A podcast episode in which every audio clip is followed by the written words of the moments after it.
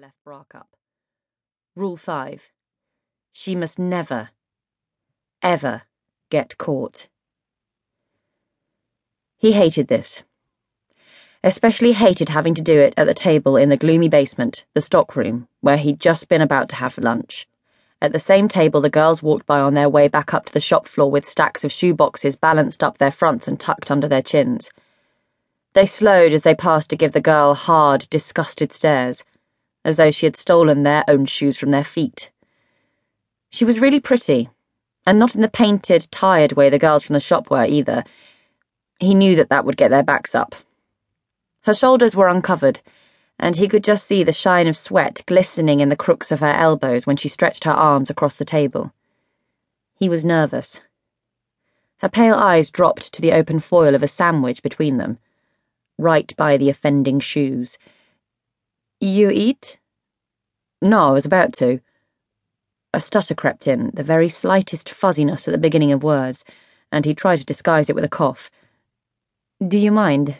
I thank you. He couldn't think what to reply, and watched as her bony hand snatched his sandwich from the table. Corned beef, lots of pickle. His sandwich that he'd been looking forward to all morning and took several hungry bites, leaving a red crescent around the ghost of white teeth in the bread. What is your name? David. Dave, really. He smiled and then pulled himself up. But that's not really the point, is it? What is your name? Yeah. He nodded, like they were finally on track. That's the point. I go tomorrow, she said, half chewed sandwich just visible. What? Go where?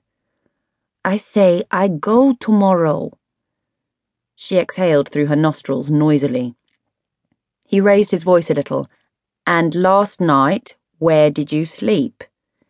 He enunciated every syllable, left large pauses in between the words, and she lowered the sandwich for a moment, gave him what his mum would have called daggers. I speak English, for God's sake. Is hostel in Peckham? She matched his raised voice and left even bigger pauses. Hotel. You're on holiday here. Now he was getting somewhere. No, hostel. I live here. Tomorrow I go find room to live.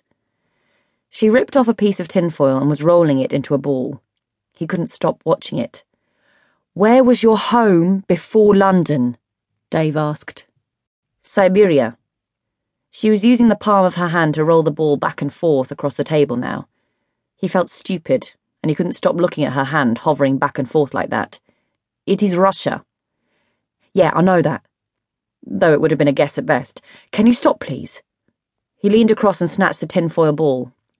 In return, the slightest raise of a mocking eyebrow, a very slow smile. Some people do not. The girls kept thumping extra hard up the stairs, whispering to each other. Later, those same girls would sit at that same table and gossip about the red headed shoplifter and how she ate poor Davy's sandwich, the cheeky little bitch.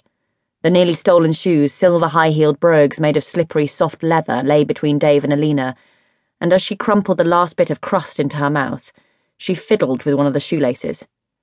Her eyes batted up to Dave. He noticed she had a childish smear of pickle at the corner of her mouth and wanted to reach across and wipe it, almost did, then clasped his hands in his lap. Right, well, I can see there's no straight answers here.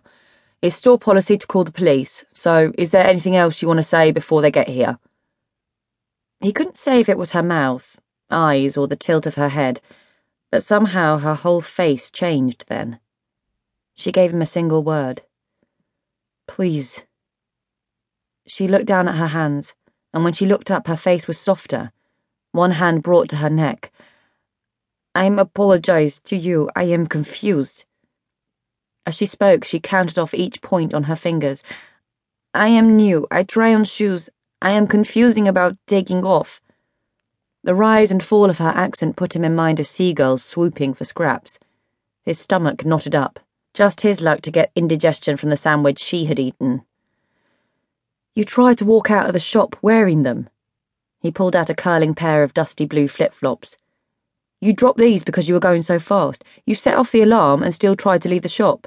Honestly, I wish this was my decision, but. She straightened, then placed her forearms on the table, looked at him, and met his eye for the first time. A jolt.